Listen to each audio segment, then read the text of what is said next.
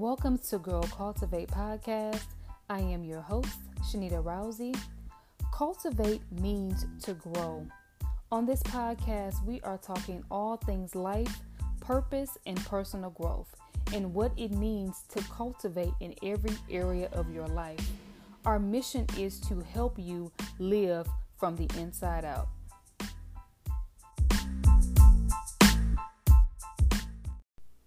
Welcome back to Girl Cultivate. On today's episode, I want to talk about mastering yourself, how to really get a handle on the things that are handling you. I think so many times we like to master other people, but we forget to master ourselves. And I want to talk about it. So let's get into it. So, if we can really be honest, we are dealing with some things in our lives that are really not new. I believe that during the pandemic, it has made us more aware of some of the areas in our lives that needs help, but we haven't really dealt with those things, right? We try to do everything else but deal with the real issues. And so we have the cycles, we have the mind games, and we have things that have really allowed us to stay stuck, right? Those things that constantly steal our peace and, and steal our joy, those things that are ruining our relationships. And we have to begin to challenge ourselves and say, you know what? I have to get a handle of these. I have to really learn to master the things that are mastering me. So, in order to master something, you must understand it. You may be someone who may be um, not really in a place or a space to fully comprehend, but we can all relate that there are some times where we feel a certain way and we don't really know why we feel that way or we don't really know why we do what we do. And so let's dig a little deep into that. I think one of the things we have to really do first is identify what we're struggling with. Like, what is that thing that torments you day in and day out? What have you allowed to keep you from moving forward? Right? So, this can be relationships, this can be family, career, right? Thinking about what do you have a hard time with? And being honest about it, right? So you can say, hey, I struggle with trust. I struggle with believing that God has my back in difficult times. I struggle with receiving love because I feel unworthy. Those are honest conversations that you can have with yourself and say, hey, this is what the thing that keeps me from moving forward if we can be honest, there are sometimes that as believers that we don't even operate in faith, we really operate in fear because of some things that may have happened to us, right? We lash out out of fear, right? We have a wall that we put up because of fear. And so we have to be honest with the things that we're struggling with in order to master it. Another thing is once you identify what the struggle is, you have to say, man, where did this come from? Like, why am I struggling with this? Right? do you ever experience, you know, um, these things based on a certain trigger, right? Like what what triggers you to respond this way? What trigger you to feel this way? So you have to really begin to think about what lies am I repeating to myself based on what someone told me when I was younger, right? What what fear is really really holding me back? Is it because I, I dealt with a bad relationship and they cheated and they mistreated me, right? Thinking about those things and saying, hey, this is the root cause of why I'm responding the way that I'm responding.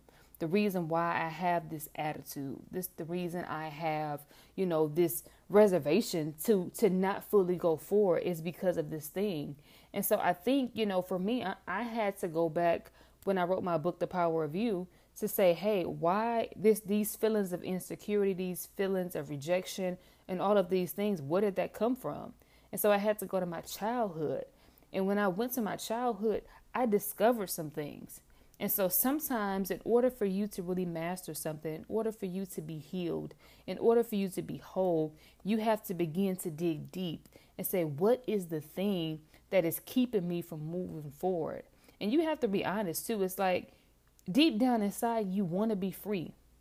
You don't want to, you know, respond the same way. You don't want to live in this this fear and this unfulfilled life. You really do want to move forward. You really do want to do better with your choices, you know, with your with your joy, but you can't do it because you got this this thing that's weighting you down. And so in order for it to really to really get to that space where you really desire to be, you have to begin to identify the things that are really troubling you. And so don't be afraid to get a piece of paper and then just begin to write. Like, what is my issue? What keeps coming up? What do I keep repeating? Why do I keep repeating this? Right? And so digging deep and being able to be honest with yourself and, and expose yourself to what's really bothering you, what has you stuck, it helps you to begin to master yourself. Right? And so here's the three things I really want you to do once you have um, gotten those things out the way, right? Really getting that foundation out the way is number one, deciding who you want to become. I know uh, statistics, I know people may have told you this is who you were, and it doesn't align with the plan that God has for your life. It doesn't align with what God has said about you. But I want you to get in a space where you are forgetting about the lies, you're forgetting about who everybody else wants you to become. You are taking off the hat of people pleasing you are taking off the hat of self sabotaging and you're beginning to say, Who do I want to become? What does my character look like? What is the vision that I have for my life? What really makes me happy? I think so many times we are living for other people. And living for other people sometimes leaves us unfulfilled. I'm not saying when you're fulfilling purpose and you're impacting lives and people, you know, are responding to you and say, "Oh my God, this blessed me. I appreciate you." No, that that's a part of purpose and those are the rewards of really operating in who you're called to be. But I'm talking about the fact that we're always putting others before ourselves to the point where we have nothing for ourselves and we're not really happy and we're doing things just for the sake of other people, whether it's to keep them around or whether it makes us feel secure, whatever the reason is, you have to say, you know what? I need to identify who do I want to become in this life because I understand I'm not here always. I understand that when I die, I want them to be able to say this, this, and this about me. And so I want you to identify who do you want to become? What does your life look like? Who are you on the inside? And what do you need to do to get there is what we're going to go into. So, second thing is what's your plan? So, in order for you to become this person that you said you want to become, not others, what is your plan? What changes do you need to make in your life? What habits and routines? What mindset shifts do you need to take?